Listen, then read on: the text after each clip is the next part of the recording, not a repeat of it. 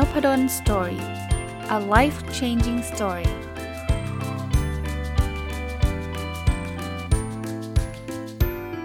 ดีครับยินดีต้อนรับเข้าสู่ Nopadon Story Podcast นะครับแล้วก็ทุกวันอาทิตย์นะครับยินดีต้อนรับเข้าสู่รายการ My Books นะครับก็จะเป็นรายการที่ผมจะเอาหนังสือที่ผมเขียนเองนะอันนี้ไม่ใช่หนังสือคนอื่นนะครับแต่มาพูดเบื้องหน้าเบื้องหลังพูดรีวิวรายละเอียดเจาะลึกลงไปนะครับวันนี้ยังคงต่อกับหนังสือเล่มเดิมนะแค่คิดก็ผิดแล้วนะครับเป็นหนังสือเกี่ยวกับความลำเอียงของการตัดสินใจในการลงทุนนะเขียนมานานละหลายปีละนะครับก็มาต่อ Bias อันที่ยี่สิบสามเจ็บแต่จบนะผมตั้งชื่อแบบนี้แต่ว่าชื่อ bias อันนี้เขาเรียกว่า duration neglect นะ duration ก็แปลว่าระยะเวลา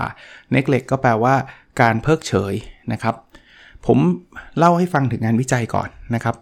ในปีหนึ่งพันเก้าร้อยเก้าสิบสามเนี่ยมีนักวิจัย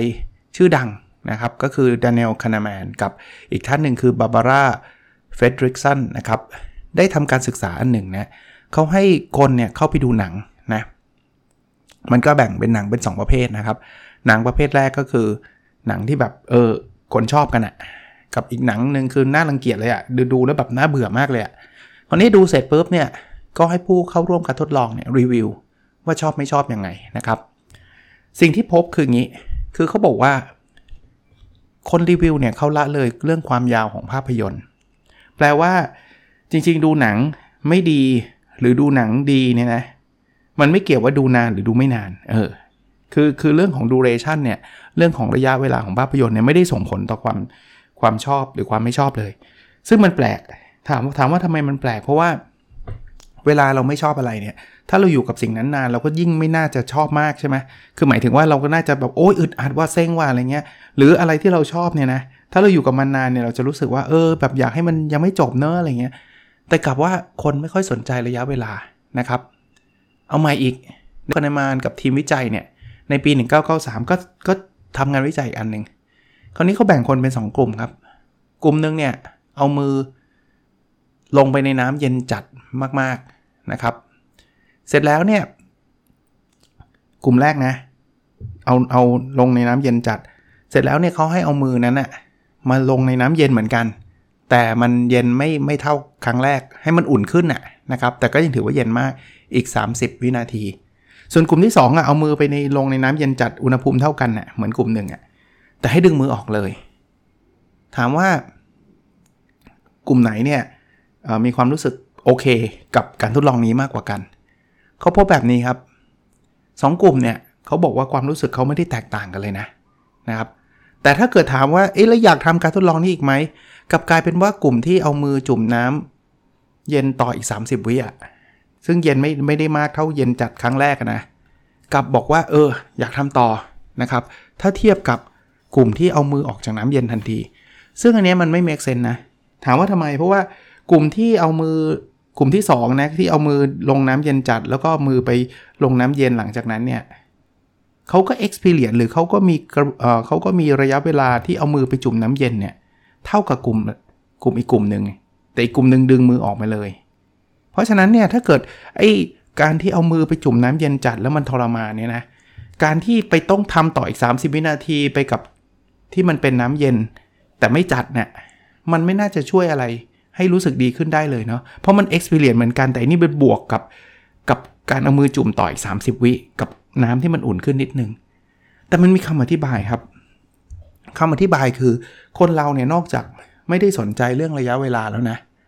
คนเราจึงสนใจเรื่องของตอนสุดท้ายด้วยคือกลุ่มที่เอามือไปแช่น้ำต่ออีกสามสิบวิเขามีความรู้สึกว่ามันอุ่นขึ้นความรู้สึกเขาจะดีขึ้นนะคือคนสนใจสองอย่างคือตอนพีคตอนเจ็บมากๆตอนน้ำเย็นจัดซึ่งสองกลุ่มนี้เหมือนกันไงแต่ตอนจบอีกอันนึงเขาเรียก peak end rules อะตอนจบอีกอันนึงคือตอนจบเนี่ยเขารู้สึกว่าอุ่นขึ้นเขาเลยรู้สึกดีขึ้นผมก็เลยเอามาเปรียบเทียบกับหุ้นเนาะคือระยะเวลามันอาจจะไม่ใช่ประเด็นเป็นประเด็นนะประเด็นคือเราจะจำหุ้นไหนได้ไม่ได้เนี่ยมันอยู่ที่พีคกับตอนจบนะตอนพีคเช่นสมมุติว่าเราขาดทุนหนักๆเนี่ยเราจะจำหุ้นนั้นได้เลยว่ามันมันแย่หรือหรืออาจจะเป็นบทเรียนเนาะนะกับไอ้ตอนจบอ่ะเราจบสวยไม่สวยแค่ไหน ถ้าเกิดเราจบสวยนะเราก็จะรู้สึกดีกับหุ้นนั้นแต่ถ้าเกิดเราจบไม่สวยเช่นต้องขายขาดทุนไปหรืออะไรก็เราก็จะเกลียดหุ้นนั้นไปเลยนะคนคนเราจะจำลักษณะแบบนั้นนะครับคือจะมองในมุมมุมบวกก็ได้มุมมุมลบก็ได้นะมุมบวกก็คือถ้าเกิดมันพีคๆไปเลยเจ็บแต่จบอะคือพีคไปเลยเราจะจำได้เลยว่าการซื้อหุ้นปั่นยกตัวอย่างนะมันพีคทำให้เราเจ๊งหนักมากเนี่ยเราจะจำหุ้นปั่นได้เลยว่ามันไม่ดีนะครับแต่กำลังจะเล่าให้ฟังว่ามนุษย์เนี่ยมันมีความลำเอียงแบบนี้คนเราจะจำได้ในช่วงพีคกับช่วงจบนะช่วงจบถ้าเราจบได้ได้ดีในเรื่องหุ้นเนี่ยเราก็จะจำความความทรงจำความทรงจำกับการซื้อขายหุ้นครั้งนั้นก็จะเป็นความทรงจำที่ดีกว่าการจบไม่สวยนะอีกอันนึงครับมาอันที่ยี่สิบสี่ครับเขาเรียก empathy gap empathy gap เนี่ยมันคือความรู้สึกที่ตัวเราเนี่ยเราคิดว่าเราเข้าใจคนอื่นแต่จริงๆเราไม่ไม่เข้าใจเขานะอ่ะผมผมเริ่มจากการทดลองทั่วไปก่อนแล้วเดี๋ยวผมก็จะมาลิงก์กับเรื่องการลงทุนนะปีสองพันสามครับแวนโบเบนจากมหาวิทยาลัยมหาวิทยาลัยโคโลราโดเนี่ยและทีมวิจัยเนี่ยทำการทดลองโดยแบ่งกลุ่มการทดลองออกเป็นสองกลุ่มคือกลุ่มซื้อถ้วยกาแฟกับกลุ่มขายถ้วยกาแฟนะครับเสร็จปุ๊บเขาทำไงเขาเขาให้ทีมงานเนี่ยทีมงานเนี่ยก็ให้ผู้ขายเขียนราคาที่เขาอยากขายนะคุณคุณมีถ้วยถ้วยกาแฟใช่ไหมคุณอยากขายเท่าไหร่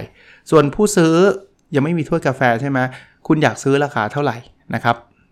และให้ผู้ซื้อประมาณด้วยไอ้ไอ้อยากซื้ออันนึงเนาะกับประมาณราคาคิดว่าถ้าเป็นผู้ขายอ่ะถ้าเขาเป็นผู้ขายเนี่ยเขาคิดว่าผู้ขายจะอยากขายราคาเท่าไหร่อ่ะผลการทดลองพบว่าไงผู้ซื้อประมาณราคาที่คิดว่าผู้ขายต้องการจะขายเนี่ย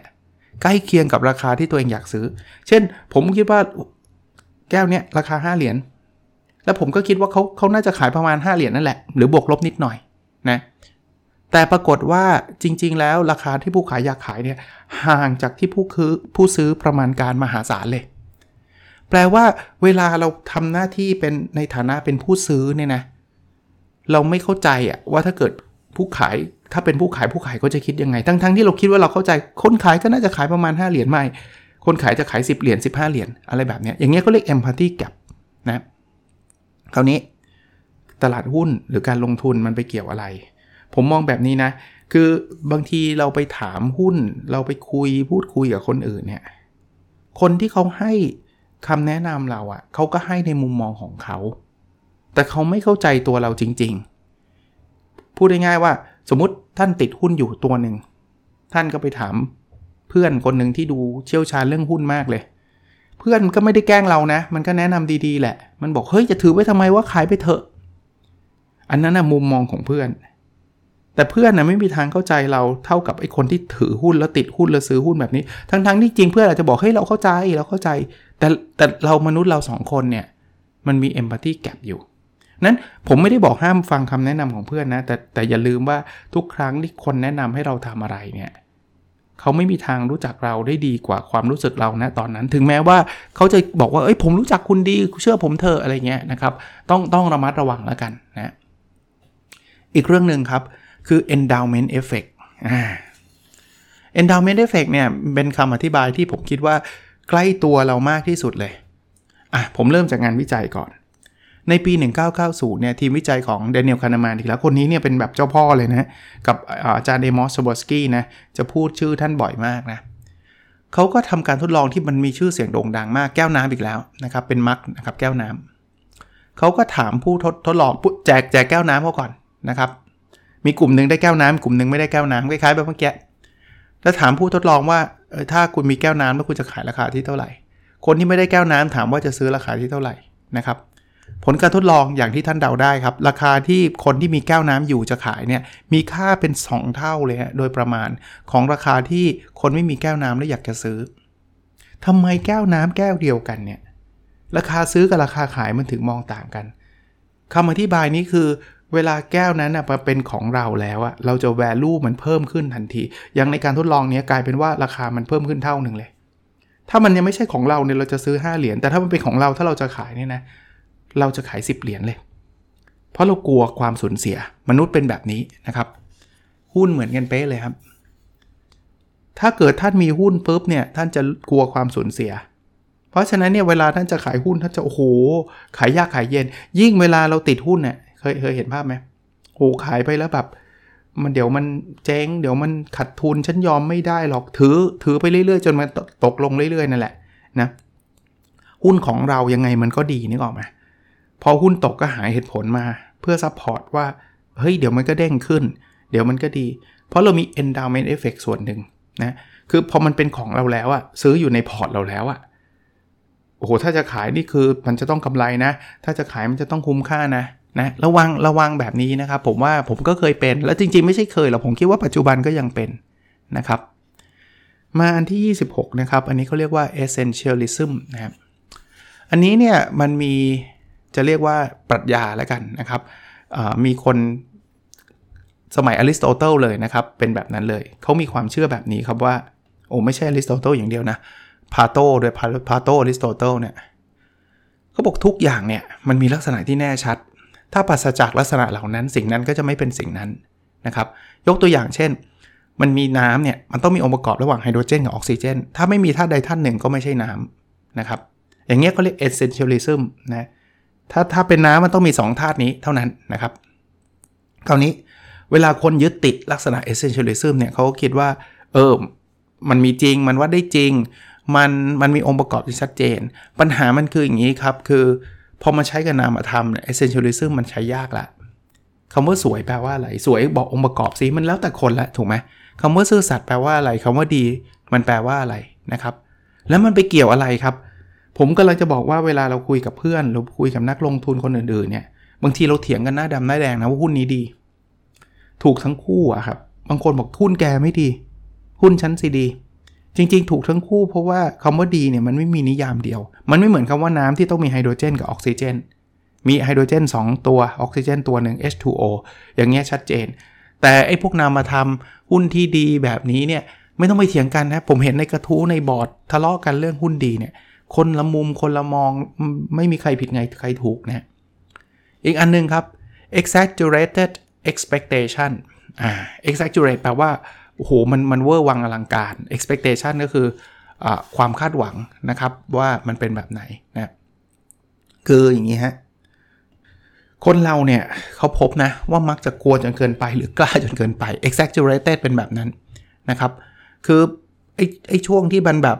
สมมตินะเป็นเศรษฐกิจตกต่ำอ่ะโควิดสิบเก้า ตอนนี้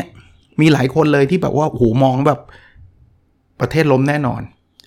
เศรษฐกิจโลกพังแน่นอนเละเทะแน่นอนอย่างเงี้ยเรามี exaggerated expectation คือเราทำนายสุดโต่งมากจนเกินไปนะครับ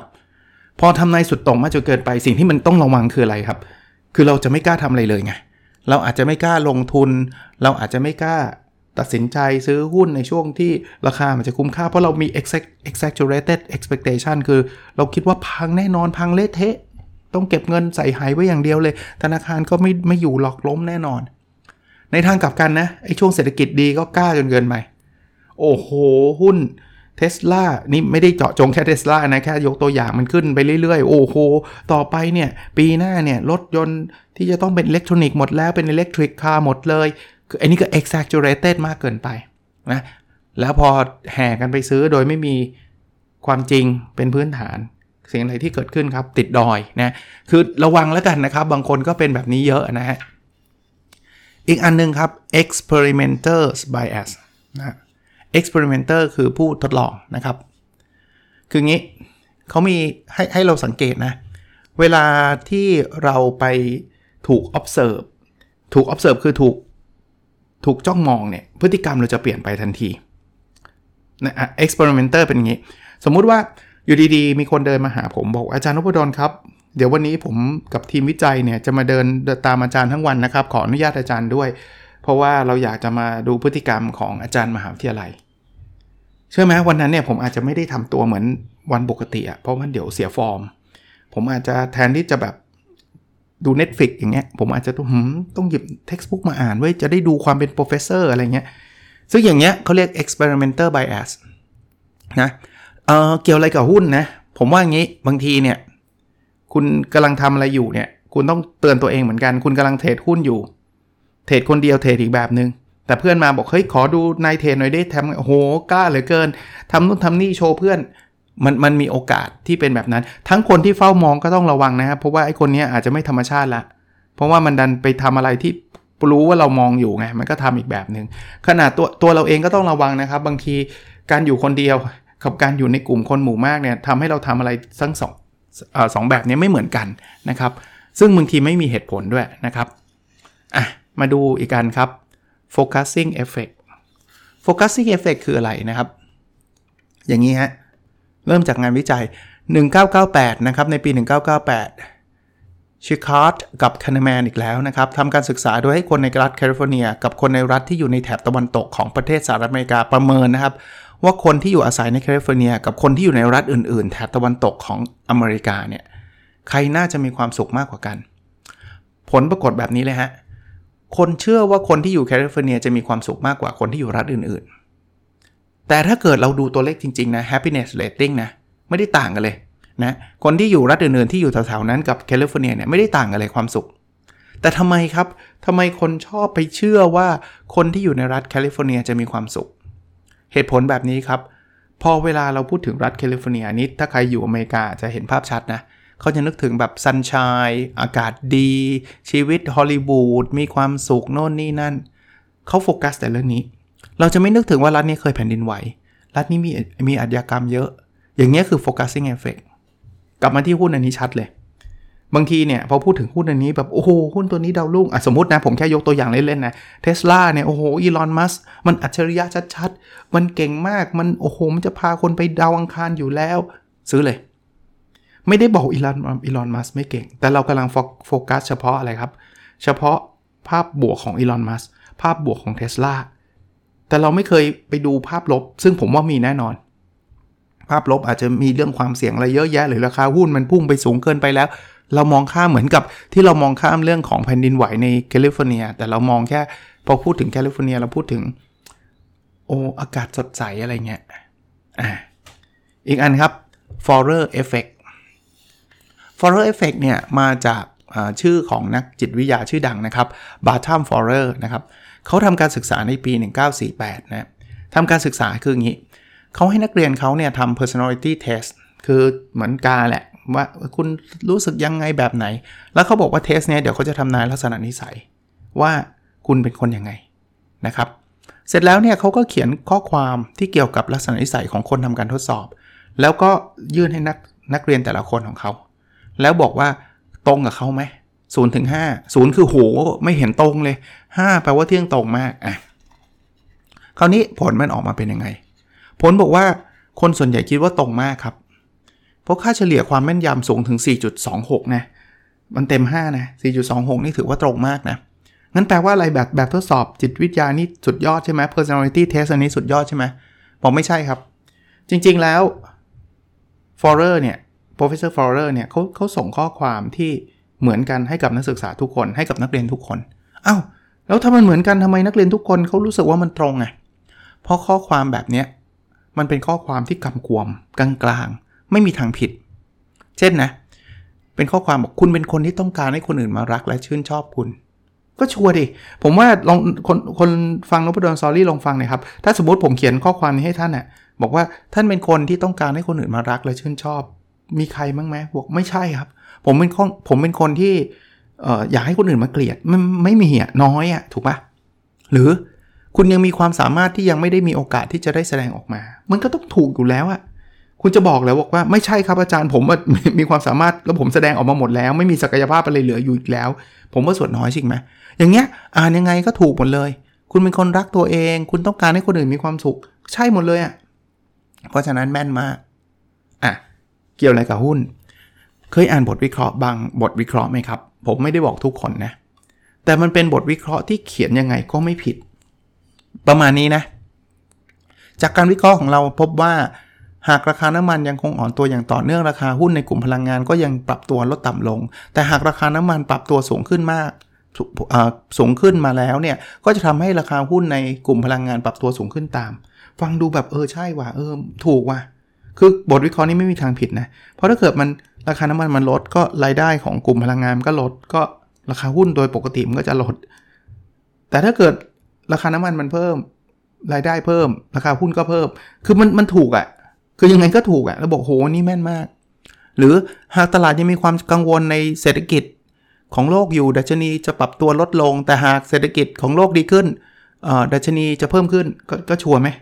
คือคือถ้าเกิดเศรษฐกิจมันแย่ก็ดัชนีมันก็ลดก็ก็ make sense ไงแต่ว่ามันไม่ได้เป็นคำทำนายไง actually อ่ะมันมันเป็นคำพูดกลางๆแบบเนี้ยแล้วบอกโอ้โหแม่นมากแม่นมากอันเนี้ยคือลักษณะที่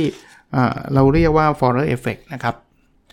โอเคนะครับผมว่าประมาณนี้นะสำหรับวันนี้ยังเหลืออีกประมาณยี่สิบ bias เยอะเลยนะเยอะเลยน่าจะอีกสักสองสัปดาห์ได้นะครับก็คิดว่าน่าจะจบจบสมบูรณ์สำหรับหนังสือเล่มนี้นะครับก็เอามาฝากแบบนี้คนเอ่อ inbox มาเยอะเลยนะผมก็จะบอกแบบนี้นะครับผมไม่มี copy นะครับท่านต้องน่าจะมีที่ ซี เอ็ด มีคนบอกว่าเนี่ย ซี เอ็ด ยังมีอยู่นะครับแค่คิดก็ผิดแล้วนะครับก็ลองไปดูถ้าเกิดท่านชอบนะหรือไม่ก็ที่ to read to read เลขสองแล้วก็ read ที่แปลว่าอ่านนะครับลองเสิร์ชชื่อแค่คิดก็ผิดแล้วแล้ว to read อันนั้นเป็น digital book นะครับก็ลองไปหาดูได้นะครับโอเคครับแล้วเราพบกันในเอพิโซดถัดไปครับสว